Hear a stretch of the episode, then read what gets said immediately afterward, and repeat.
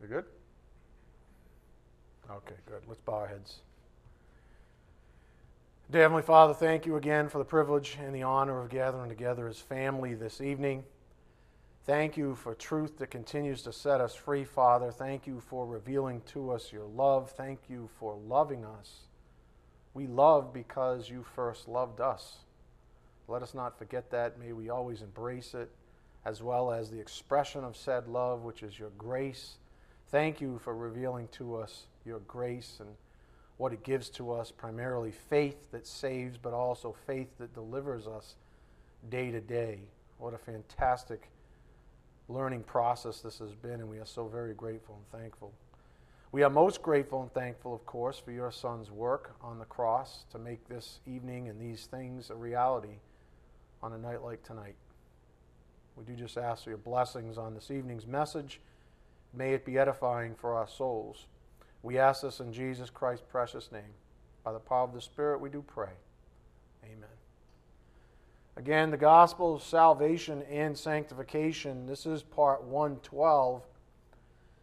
Again, I have received a good amount of feedback from our recent lessons regarding saving faith and God's love. Uh, a lot of tough lessons in a 112 part series. If you've been here for the whole time, which, uh, yeah, you all have been. Um, not every lesson has been easy. Uh, and that's a good thing because, I mean, the Bible says that the Lord God scourges those that He loves, He disciplines those that He loves. And so, hard lessons just means He loves us.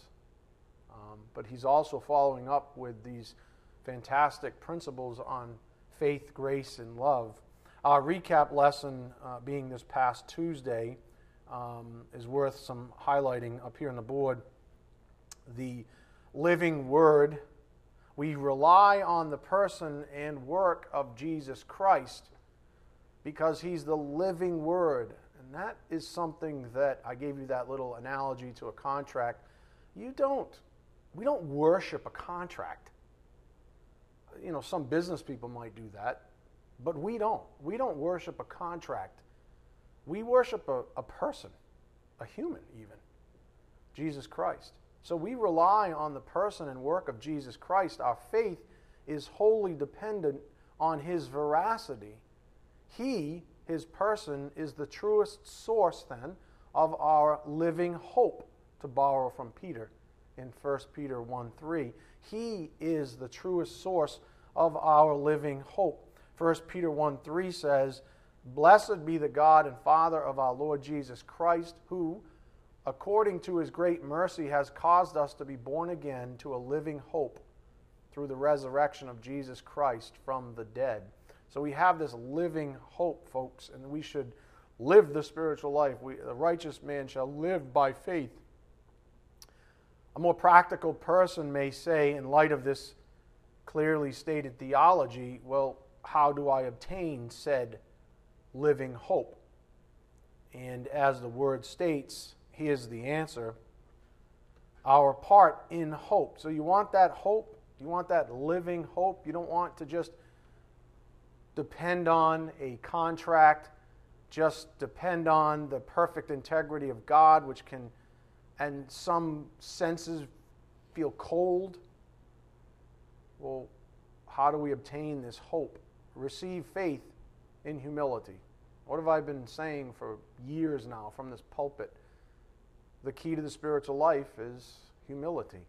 So receive faith in humility. If you do this one simple thing, you are given every reason to hope because God given faith never fails. Now, with that said, I need to be clear on this topic because I get the sense that some of you are a little confused, not because of anything confusing in the Word of God Rather, because the word faith requires context, context when it's used. The word faith requires context when it is used. For example, is it fair to say that a person who goes skydiving has faith in their parachute? Yeah. However, parachutes fail, don't they? Yeah. And don't overthink this. So, something that might be called human faith, like skydiving, or a more grotesque version, how about beheading a Christian in the name of Islam? Human faith fails. So, in the human context, faith here supposes failure as an option. However, what Scripture says about God given faith is that it never fails. It can't because it's a perfect gift from above. James said this in James 1:17. Perfect faith can't, true faith can't fail because perfect things are infallible. Now, some of you might be saying, but sometimes our faith in God fails, and so we doubt and such. Well, that's language, and this is what I'm protecting you against. For all intents and purposes, I might understand what you're trying to say, but I also understand that the context of the word faith in your statement means that there's a human side to it. If your quote unquote faith in God fails, then there's a human side to it because God's faith doesn't fail. And that's what you have to understand that you still have some misplaced faith, something, some remnant of an old religion, I don't know, some remnant of a preconception, something in the mix because God's faith doesn't fail. Jesus proved that. So anytime there's a human aspect, to borrow from 1 Corinthians 5 6, a little leaven leavens the whole lump. Anytime there's a human aspect, it's not a perfect faith. So it's true, your quote, faith in God may flop, may fail, but that's because it's been perverted, it's been leavened. And so we have to be very careful about the context when we use the word faith. Up here on the board. True faith cannot fail. Jesus proved this. The culprit for failure is not faith, it is the human will. The culprit for failure is not faith, it is the human will. Man, in a sense, fails faith when he chooses to oppose that which he knows is righteous. You might have faith that God is righteous. You may have faith in what he tells you about his own faith. But you can fail faith. You can fail faith in that sense that you get involved in something pure and you leaven the whole lump. That's what I'm trying to say that remember the context when anyone is talking about faith. Are they talking about true biblical faith, God given faith? Because that doesn't fail. But we fail all the time and we say that we have faith, right? Well, that's because our faith isn't perfected yet. That's because our faith has a human side to it. It is then that the context of faith changes from pure to adulterated, from infallible to fallible. So, we need to be careful when we talk about faith because the context really decides what is being conveyed. So, I'm just being extra cautious with you. I want you to remember that and to start training yourself to listen for context, especially when it comes to faith. Because I'm going to use the word faith. I'm going to say, you know, that guy's faith failed. I heard on Tuesday night. I'm sure I've said it a billion times. You know, that guy's faith failed. But it wasn't, that was a perverted faith then. I just want you to understand that there's a context there. God's faith, if it's perfect, doesn't fail. So I like to use the term true faith to distinguish God given faith, for example. But even then, I believe people can get confused. Suffice to say, like so many things, context is key. Context is key. That's why I don't like, you know, I'm, I'm, you notice I haven't done a word study with you in a long time? It's because they're very dangerous. Because we have this goofy habit of taking a word, you know, like faith, pistis, right? We'll take pistis and we'll say, faith is this. Yeah, but it's not always that. Because there are places in the Bible where the faith is failing. And so there's a context. So pistis doesn't always mean godly faith, let's say. It does when the context demands it, but it isn't when the context doesn't demand it. So faith has context, and we have to understand that. We can talk about man's faith and God's faith. Man's faith is fallible, but God's isn't. And as we close with on Sunday, whose ministry do we have ever present in our lives to ensure us of these facts? To ensure us of what true faith looks like? Even though we might not have it, you know, completely under wraps, who's there? Whose ministry is available to us to show us, to encourage us? The Holy Spirit's, of course, as He is a primary cause for our sanctification as Scripture reveals. Go to Romans 8 1. Romans 8 1, we're going to read this fantastic passage. I actually read uh, Romans 1 through 8 this morning over coffee, and I ended with this, obviously, and it was just so magnificent. I said, I'm going to include this because so much of what the Spirit's been saying in closing as we exit from our long study on experiential sanctification, so much of it is here, is evidenced in Romans 8. Really, all the way up to 8, but Romans 8 especially. So let's read this Romans 8 1. Just remember who's with you right now, who's ministering to your soul right now, who's working with your spirit right now, who's doing, who's encouraging you right now. God the Holy Spirit. Who's sanctifying you as we do this thing? One iota more right now. He is God the Holy Spirit. So you have to think that way.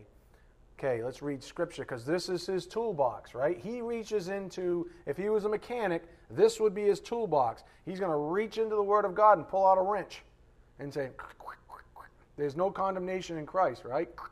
And you're going to tighten that bolt in your soul and pull out a hammer and, you know, smack you upside the head and that's what he does. This is the word is his toolbox. So just think of it that way right now. Like literally right now. As we read scripture, he's right with us. Romans 8:1 Therefore there is now no condemnation for those who are in Christ Jesus. For the law of the spirit of life in Christ Jesus has set you free from the law of sin and of death. For what the law could not do, weak as it was through the flesh, God did sending his own Son in the likeness of sinful flesh, and as an offering for sin, he condemned sin in the flesh, so that the requirement of the law might be fulfilled in us, who do not walk according to the flesh, but according to the Spirit. And that's believers, of course, in view, have the Spirit's special ministry always. We walk not according to the flesh. That's what unbelievers do. We walk according to the Spirit. Remember context. If you don't believe me yet, that's coming up soon. For those who are according to the flesh, unbelievers, set their minds on the things of the flesh, but those who are according to the Spirit, the things of the Spirit. For the mind set on the flesh is death, but the mind set on the Spirit is life and peace. Because the mind set on the flesh is hostile toward God, for it does not subject itself to the law of God, for it is not even able to do so. And those who are in the flesh cannot please God. However, you are not in the flesh, but in the Spirit, if indeed the Spirit of God dwells in you, aka if you are saved. But if anyone does not have the Spirit of Christ, he does not belong to him. If Christ is in you, though the body is dead because of sin, yet the Spirit is alive because of righteousness, so Paul gets into this whole thing, right? Romans 7 was all about, geez, I don't do the things I want to do, I do the things that. Romans 7 was about that battle. Just because you're saved doesn't mean that the sin has, uh, you know, the vestiges of sin don't still take hold of us, don't tempt us through the body, this body of death. So, verse 10 if Christ is in you, though the body is dead because of sin, we still have a body, therefore, we still have the vestiges, if you would, of sin through the body, yet the Spirit is alive because of righteousness.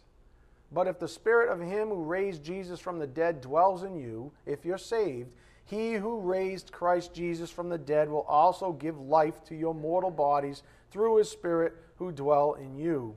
So then, brethren, we are under obligation not to the flesh to live according to the flesh, for if you are living according to the flesh, you must die. But if by the Spirit you are putting to death the deeds of the body, that's a reference to experiential sanctification. You are putting to death the deeds of the body, you will live. In other words, if you're being sanctified, you've got a lot of things to look forward to. And that's where we're taking our lessons to ultimate sanctification. For all who are being led by the Spirit of God, these are sons of God. For you have not received the spirit of slavery leading to fear again, but you have received the spirit of adoption as sons by which we cry out, Abba, Father. The Spirit Himself testifies with our spirit that we are children of God. Bingo. The Spirit Himself testifies with our spirit that we are children of God. That reminds you of the end of John 3 and the beginning of John 4, where He says the same thing. Our confidence comes from the Spirit. If you're saved, He'll tell you you're saved. If you have faith, He'll convict you that you have faith, that it's real, that it's true, and etc., etc. Again, as we closed with on Sunday, it's the Spirit's ministry that we have ever present in our lives to ensure us of God's love for us, even. If we are truly a child of God, then His Spirit assures us of our confidence. That's what we just read, which is something that increases over time, of course, as He goes about sanctifying us. Here's an analogy to help drive this home before we finish the passage. I want you to think of the sanctifying work of God the Holy Spirit, the fact that He points things out over time that He has a certain ministry in your life, that He does teach you, but then He says, Go out. I want you to go live this thing too. It's called the spiritual life for a reason. The righteous man lives for a reason, doesn't just learn, actually lives, because that's the other part of how I sanctify you. I don't just teach you, I also sanctify you as you're living, as you go through your trials. You know, perseverance brings, builds character, character builds hope, and hope doesn't disappoint because there's God the Holy Spirit. Amen? All right. Here's an analogy. If I tell you I'm going to take you to Disney World because it's so much fun, you might believe me because you know I love you. However, as you physically go from Magic Kingdom and then to Epcot and then to Animal Kingdom, your appreciation for my motivation increases. In other words, until you experience all that I had in store for, your, for you during your trip, you won't have a full appreciation of why I wanted to take you on the trip in the first place. In other words, there's a lot of things I could say to you, but until you experience them for yourself, you don't have a full appreciation of why I wanted to take you. You're like, oh, now I know why you wanted to take me. Space Mountain was awesome. That's a little bit like what the Spirit does for us in sanctification. The very first thing he says is if you're on this bus, you are saved. And if you're saved, I want to show you some things. Here are the promises, but I don't want you just to know them. I want you to live them. I'm going to point them out, and then you're going to go enjoy them for yourself. So the first thing he says is if you're on this bus, you're saved. And then he proceeds to drive off, taking us to each place over time, pointing things out, allowing us to experience things for ourselves. Think of experiential sanctification. This is how he sanctifies us. We're not sanctified by sitting on our tushes in a church. The real work is done after this.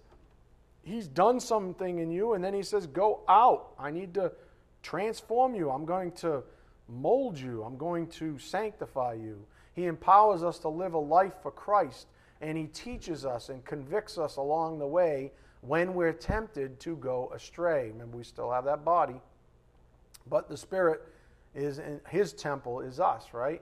And so he's going to fight any temptation of sin uh, along the way. It's like seeing, again, Space Mountain and my saying, you know, there's Space Mountain, the awesome roller coaster ride, and then I go take you on the ride so that you may agree with me. That's what he's saying. So all of that was to really drive this point home from verse 16. The Spirit testifies. The Spirit testifies with our own spirit that all of these wonderful things are given to us because God, because God loves His children. He's like, do you see how much God loves you right now? You know, it's no longer just this promise, and you know, in Scripture. I mean, these are wonderful. They're important. They're the precursor. But He doesn't want you just to know that God loves you. He wants you to understand it. He wants you to even feel it, if you want to put it that way that God loves you.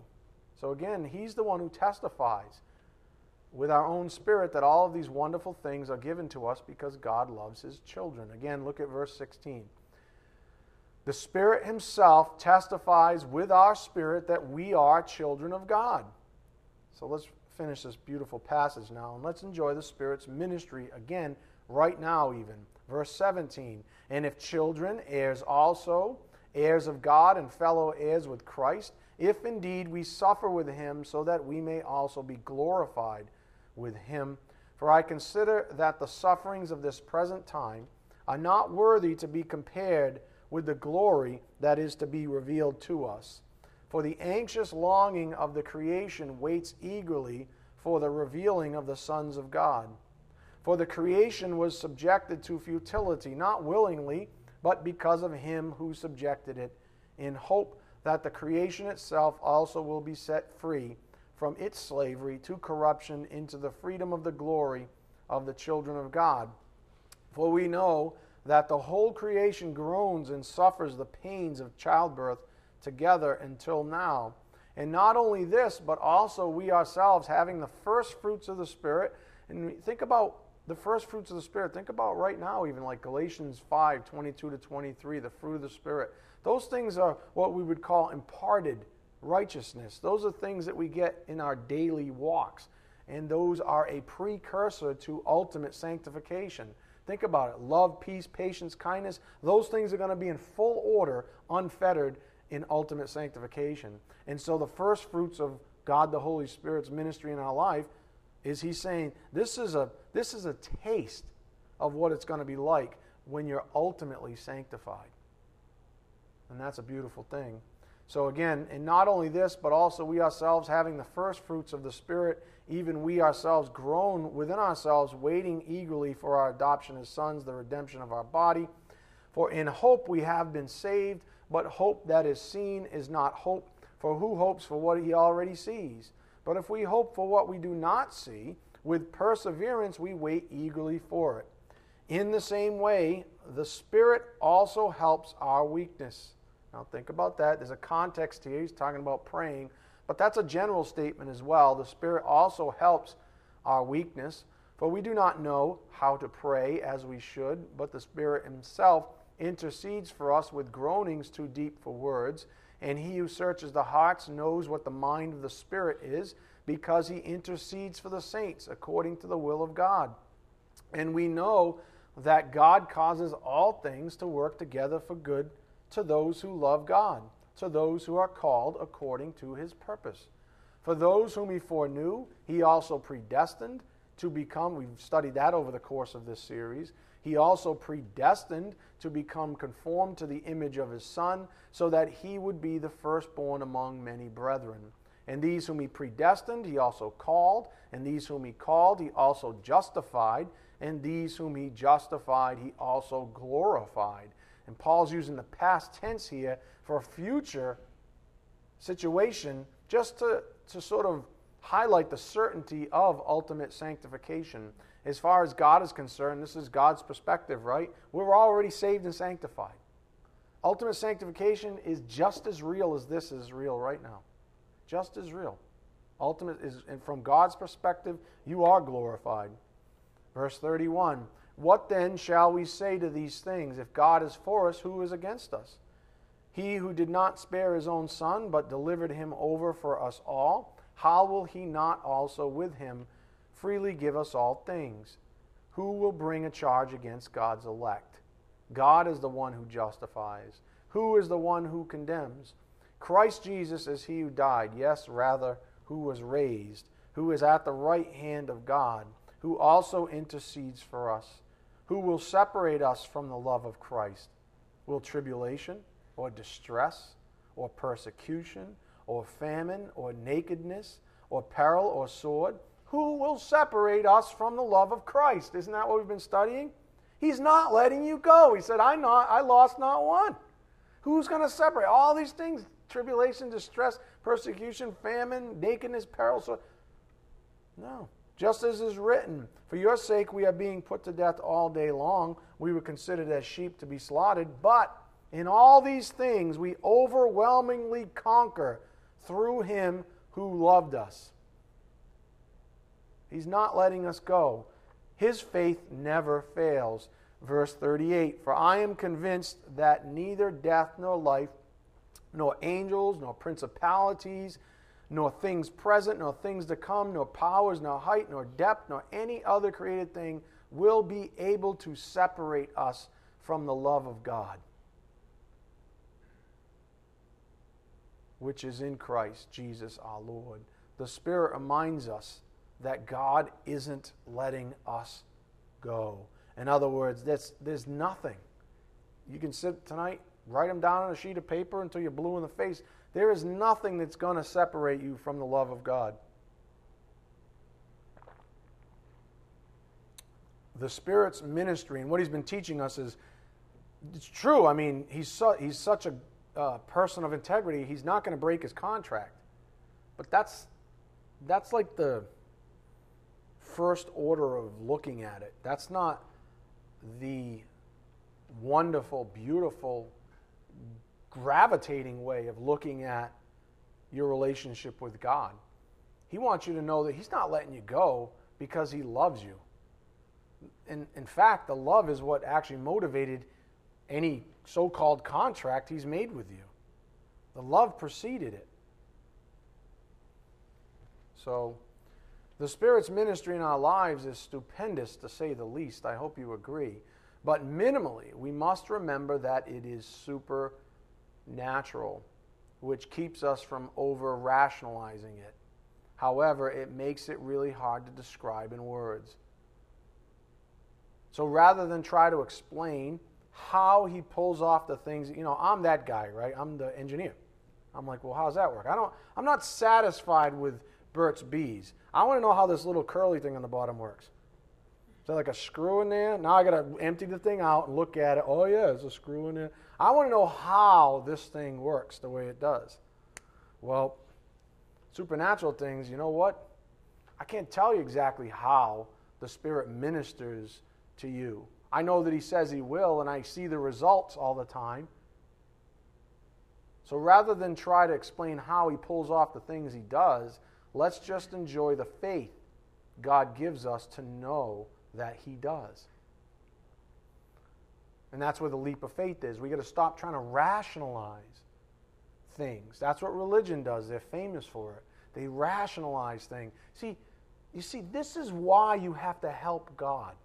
You see, this is why you have to do this little thing and that thing. And this, you see, you see, this is why if you murder someone, it doesn't matter if you were quote unquote already saved, you're going to hell. You see, this is why, because it just makes sense. God loves people so much. If you kill one of his own, he's not to, he don't want you in heaven. He wants you to go out. He wants you to go away from him. That's garbage doctrine. That's people that are probably unsaved trying to rationalize the things of God. I, well, that's your doctrine. You are unsaved, I can tell you that because you cannot hold to that gospel and be saved. But I don't want to digress. So let's just enjoy the faith that God gives us to know that He does do these things, that the Spirit indwells us, that the Spirit has a real ministry. Jesus Himself said, I'm going to send you my helper. He's going to remind you of the things. He's going to help you reach into your own toolbox and say, Whoa, what's this? A wrench? What do I do with this thing? I'll tell you what to do. Remember, you do this? Oh, yeah, torque wrench. Now I remember. He's the one who's going to do those things. How he does that, I mean, obviously, does anybody pick up a torque wrench? No. Is there any torque wrenches in here? No. So that's just an estimation, it's just an analogy. Just have faith and know that he does do these things supernaturally. Super means above. Natural would be rationalizing. As I've learned through experience, that's the safest, most fruitful approach to the Spirit's ministry in my life. I may not be able to fully describe how He does what He does, but I can quote scripture that says He does do it. I mean, people have stopped asking, but I used to get asked all the time, where do you come up with these lessons? I had an old coach of mine, my high school coach who I adored. Um, he gets my blogs, and sometimes he's on the website and doing this kind of a thing. It was weird because he was my coach, right? And he's like, Collins, he's like, how, how, do you come up with all those lessons? He goes, You got like a book or something, right? I said, No. I said, Those are all fresh off the press. He's like, What? I'm like, Coach, I said, I probably got about 10,000 hours of studying the Word of God. I said, I had like 1,500 hours of lessons. I said, this, if that, and, and, and I said, the Holy Spirit is right there doing this whole thing.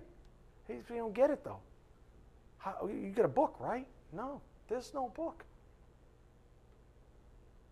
But that's how human beings rationalize it.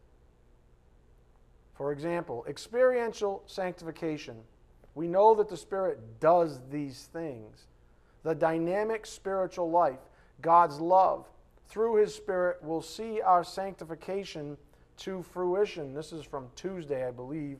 He guarantees it as the great benefactor, the only one motivated by perfect love, and the only one with the perfect power to pull it off. How does he do all that? I don't know. Anyone here want to try to put a um, an amp meter on the power of the Spirit? Anybody want to test the current? P equals IV? Anybody? No? Because it can't be done. That's the whole point. Who can describe the power system of God the Holy Spirit? I can't. But if I can't describe it, then I have to have faith that He does what He says He's going to do. And you know what? Looking back, He really does. I only have to look back a few weeks even and go, I know what He's changed from then to now. I know how He's, he's, he's grown me up over years. I may not have understood it in the moment, but looking back, I always do. That's the dynamic spiritual life. He's in the middle of it, folks. It's supernatural. So stop trying to rationalize it. I gave you Baker's Dictionary. I'll just read these quickly. They're somewhat involved, but they're worth a reread. The Holy Spirit is the dynamic of sanctification. Jesus said that he had to go away so that the Holy Spirit would indwell believers. The Holy Spirit is so named not because he is more holy than the Father and the Son, but because his specific ministry vis a vis salvation is sanctification. Baker's continues with the Spirit that inspired the Word of God now uses it to sanctify. That's the toolbox, right? He inspired it, and now he's using it. The Spirit that inspired the Word of God now uses it to sanctify. Jesus, therefore, prayed concerning his own, sanctify them by the, by the truth. And then he says, I believe your Word is truth. So the Holy Spirit is the Spirit of truth. And then the last bullet on, from Baker's the Holy Spirit is not only, or the Holy Spirit not only is the restoration of the presence of God in believers, He also equips believers to serve the church in the world. As the fruit of the Spirit are the result of the reproduction of godly character in believers. So the gifts of the Spirit are the means by which believers serve others. So this is just this Holy Spirit is right there with us every step of the way in the spiritual life. I'm not sure about you, but I'm really grateful for the Spirit's ministry. Go to 2 Thessalonians 2:13. When I learn these things, when I revisit them, when I'm convicted by them, I don't know about you, but I'm so grateful that he's with me. I'm so grateful because I don't have the power to do the things that are commanded of me in the Bible. I don't have the power, neither do you. And God wants you to realize that. The sooner the better, right? I won't boast in my weakness. I'm gonna, or I'm not to boast in my strengths. I'm to boast in my weaknesses. That was Paul's whole argument, right? Because his grace is sufficient. Second Thessalonians 2:13, but we should always give thanks to God for you, brethren, beloved by the Lord, because God has chosen you from the beginning for salvation through sanctification by the Spirit and faith in the truth. Up here on the board, just a little more on that phrase sanctification by the Spirit and faith in the truth. By the Spirit refers to his ministry, faith in the truth refers to the substance of his ministry. He inspired the word, he uses the word. That's the substance. We have faith in the truth, which is the word, which is really Jesus Christ. Jesus Christ is the Word. He is grace and truth, etc. By the Spirit refers to his ministry. Faith in the truth refers to the substance of his ministry. Taken together, we are sanctified. This is how he sanctifies us. This is why it's so very important um, to show up to, to class, to, to read your Bibles, to take advantage of what you have in front of you. He uses the Word to sanctify us. We see it in Scripture. He uses the Word to sanctify you. So, what if you show up to the job site, as I like to say, with no materials? Because you refuse to take in the Word of God.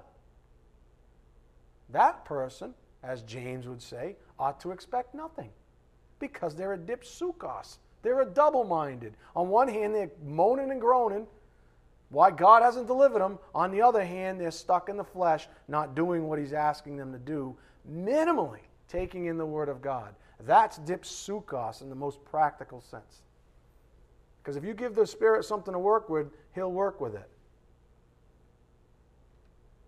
Remember also that God sanctifies us. He's predestined us to be sanctified for a purpose. For a purpose. Up here on the board, this might help. 1 Thessalonians 4 3. For this is the will of God, your sanctification. There's a reason why. You know, he's not just playing, you know, Tonka trucks in the sand. Wee! Ain't this fun? There's a reason why he's sanctifying you. The purpose of sanctification is so that we are transformed into the image of Christ. Up here on the board, Romans 8:29 tells us this, for those whom he foreknew, he also predestined to become conformed to the image of his son. So we have a purpose here, which is what Paul refers to in the very next verse that you're in. Look at verse 14. 2 Thessalonians 2:14 It was for this he called you through our gospel that you may gain the glory of our Lord Jesus Christ. In other words, be sanctified.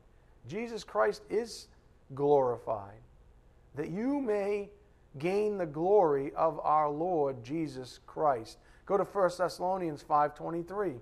1 Thessalonians 5:23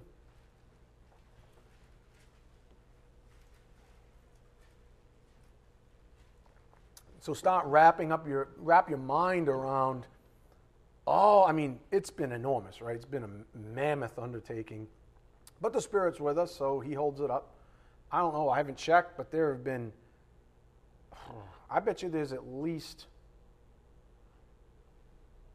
way over half of our lessons have been on experiential sanctification. That's going on 60 lessons on 60 hours on sanctification. He's just sort of wrapping it up now. And he's saying, don't forget the Spirit's right there with you, that there's a purpose for all of this. Go to 1 Thessalonians 5.23. Now may the God of peace himself sanctify you entirely, and may your spirit and soul and body be preserved complete without blame at the coming of our Lord Jesus Christ. Faithful is he who calls you, and he also will bring it to pass. Amen? He also will bring it to pass. In other words, he has a purpose. You've been predestined for it, even from before you were born. He saved you, He's sanctifying you for a reason, and He will bring it to pass. And that should give you some confidence as well because faithful is he who calls you, and he also will bring it to pass. As the Spirit's been teaching us throughout this series, there's no question in God's mind regarding a believer's salvation or sanctification. They are done deals. If you think about the whole curriculum, all he's done along the way is say, listen, if you're, in, if you're on the boat, you're in. You're on for the journey. You're going. You're going. You're going to Disneyland, baby, right? You're going. But there are some people that aren't on the boat. He's hacked that off right in the beginning. That was why we had 20 hours of make sure you're on the boat before we go talking about the rest of the stuff and you're getting all excited academically about things that don't apply to you. So make sure you're on the boat. Once you're on the boat, my spirit will convict you and we're off and running. I will make sure this happens because I'm God. So that takes us to ultimate sanctification. If you can believe it, we finally made it. Ultimate sanctification. We're past experiential sanctification. All that fantastic work.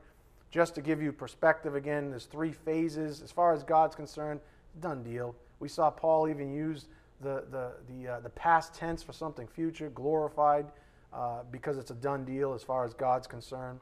But we still can look at it at least in three phases. Positionally, that's imputed righteousness. That's a judicial exercise. Ephesians 2 jumps to mind. Experientially, uh, we think of uh, the book of Romans, like we just read. Imparted righteousness, that's a daily issue. Romans 7 says it's not going to be perfect, it's going to take some time. Romans 12 says they're going to be transformed by the renewing of our minds.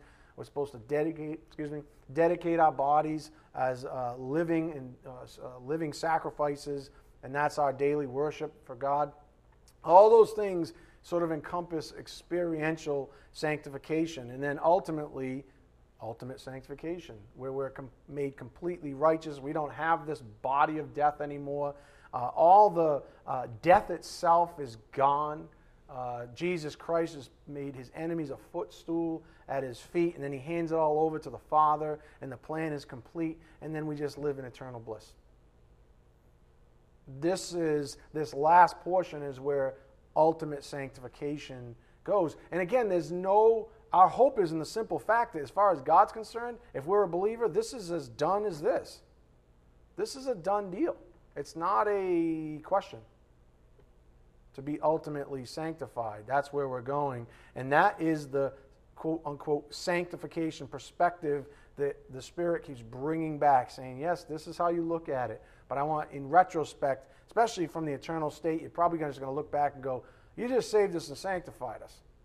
That was something that you wanted to do for us, and you did it by the merits of Jesus Christ on the cross, et cetera, et cetera. But it was a done deal for you already, right? Yep. Yep, there was never a question. I elected you before you were even born. I chose you. I called you. I predestined you. All those things were like this to me. It was only you in your construct of time, in your human finite brain, your mind, uh, that I gave you this sort of piecemeal, stepwise thing called experiential sanctification. So, with that said, we are upon ultimate sanctification, my friends. Let me give you at least a working definition. Do not make this the absolute, you know, uh, study on ultimate sanctification because it isn't. Uh, as far as I can tell at this juncture, given the fact that we've done a whole lot of work in the past on heaven and things future, he wants just to remind you of this thing that's in front of you. So he's going to give you some basic things. As far as I can tell, again, it's not going to be a comprehensive study on ultimate sanctification. He probably has other things he wants you to, or he wants to get with you on. so, regarding ultimate sanctification, we might start this way. This is the final phase of the salvation process. That's right, I said salvation. The final phase of the salvation process, because salvation and sanctification, as far as God is concerned, pretty much the same thing. They're this way.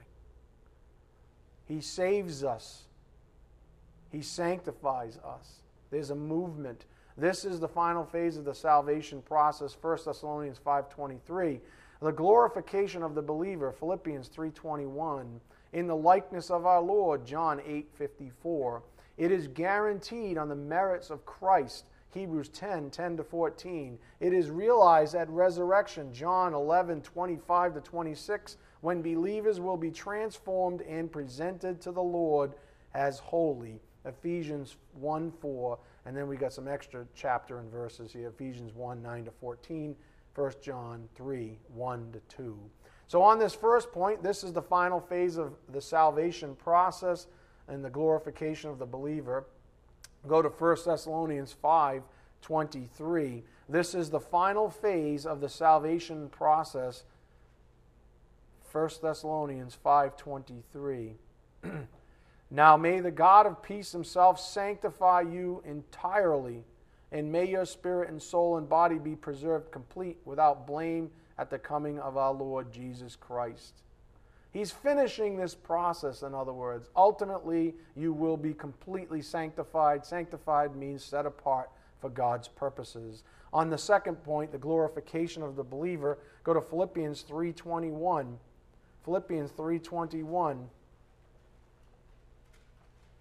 on the glorification of the believer.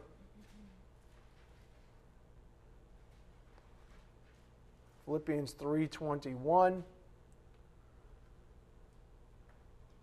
who will transform the body of our humble state into conformity with the body of his glory by the exertion of the power that he has even to subject all things to himself.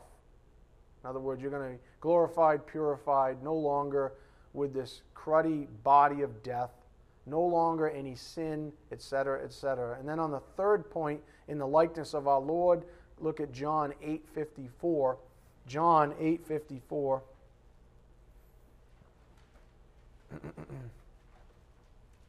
in the likeness of our Lord.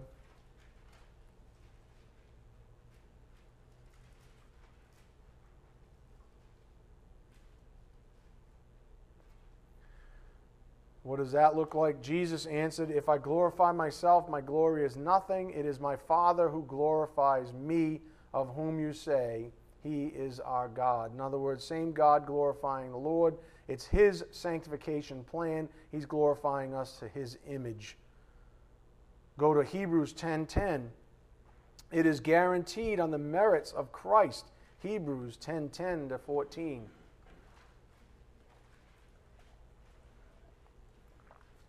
Is guaranteed. And most of this, let's face it, folks, most of these things are old hat for us. Most of these principles are the same. It's just an extension, right?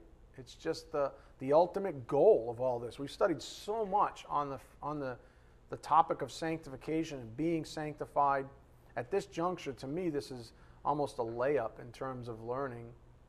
It is guaranteed on the merits of Christ, Hebrews 10:10. 10, by this we will have been sanctified through the offering of the body of Jesus Christ once for all. Every priest stands daily ministering and offering time after time the same sacrifices which can never take away sins. But he, having offered one sacrifice for sins for all time, sat down at the right hand of God, waiting from that time onward until his enemies be made a footstool for his feet.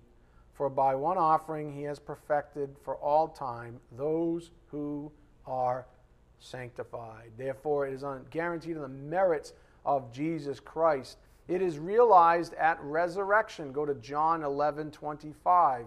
It is realized at resurrection, John 11 25. In other words, you haven't been resurrected yet. You're part of the first resurrection. Whether that's an issue that includes the rapture of the church or not is not the issue. But it is realized at resurrection. John 11, 25 and 26. John 11, 25, Jesus said to her, I am the resurrection and the life. He who believes in me will live even if he dies. And everyone who lives and believes in me will never die. Do you believe this? And then, of course, when believers, it is realized at resurrection when believers will be transformed and presented to the Lord as holy. Look at Ephesians 1 4. Ephesians 1 4.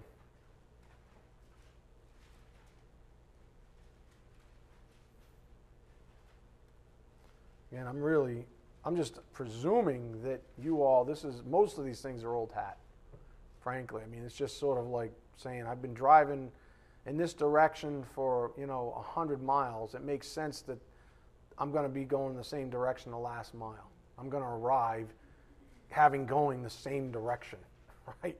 I mean, that's what to me that's what ultimate sanctification really is, because so much of discussing experiential sanctification includes ultimate sanctification as the end goal. Ephesians 1 4 just as he chose us in him before the foundation of the world, that we would be holy and blameless before him. That's what we're destined for. We are the bride of Christ. We are to be made holy. We are to be presented that way. Uh, and then the supporting passages, again, for our two supporting passages, go to Ephesians 1 9. I'll just read them with you. We're almost out of time. Ephesians 1 9. He made known to us the mystery of his will according to his kind intention, which he purposed in him, with a view to an administration suitable to the fullness of the times, that is, the summing up of all things in Christ, things in the heavens and things on the earth. In him also we have obtained an inheritance, having been predestined according to his purpose, who works all things after the counsel of his will. To the end of that, or to the end that we who were the first to hope in Christ would be to the praise of his glory. In him you also, after listening to the message of truth, the gospel of your salvation, having also believed, you were sealed in him with the Holy Spirit of promise, who was given as a pledge of our inheritance with a view to the redemption of God's own possession to the praise of his glory. That talks a lot about that purpose we talked about earlier. That God has a purpose, and part of that is to transform you, or, well, holy, to transform you into the image of our Lord and Savior Jesus Christ, that brings glory to God. You're His own, and He has sanctified you that way, and so it's to the praise of His glory. So then, finally, as if to bring us back once again to the divine purpose of all of this, let's go to 1 John 3 1. 1 John 3 1, that sort of saddles it right up for us. 1 John 3 1.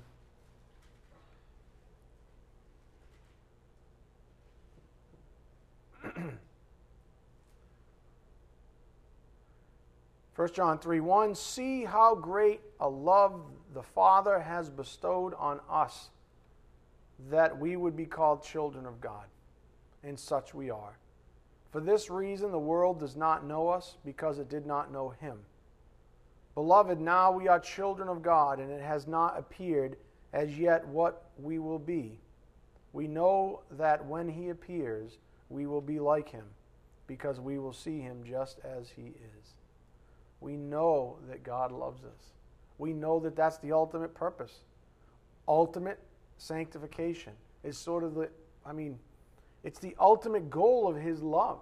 It's the ultimate goal of the expression of His love, which is grace. It's the ultimate goal of the expression of His love, which is grace. And grace gives what? Faith, faith that saves, faith that sanctifies. Ultimately, we're set apart for His purposes. That's what ultimate sanctification means. That's what Scripture shows us dogmatically, without any doubt whatsoever. You shouldn't have any, any. I mean, if you had any, if there's going to be any doubting, and let's be fair, if there's going to be any doubting in this, in this, our existence, isn't it going to be during the experiential phase?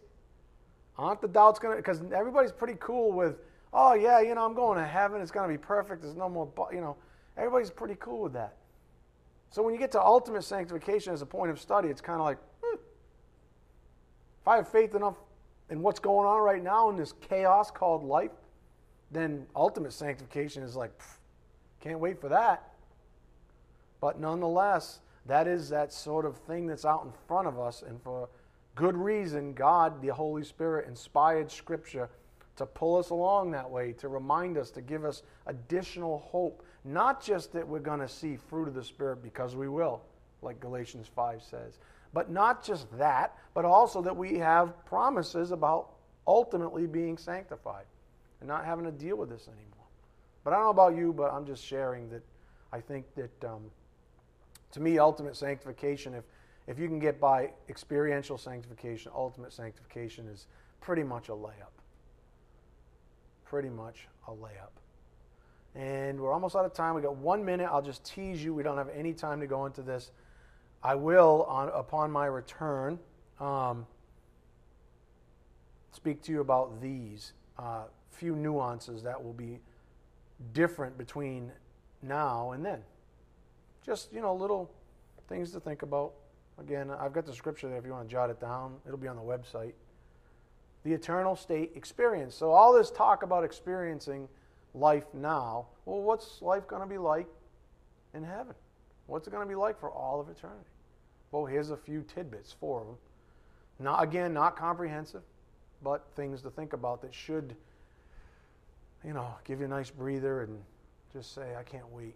Um, and knowing what you know about even the four points on the board, maybe that maybe that helps you, you know, take that step and grab the yoke, or you know, pass out a track, or you know, go to work and talk to someone about Jesus Christ. Maybe that you know, I don't know, because you want everybody. Don't you want every even your worst nightmare? I mean, not worst nightmare, your worst enemy, right? You don't want them in the lake of fire.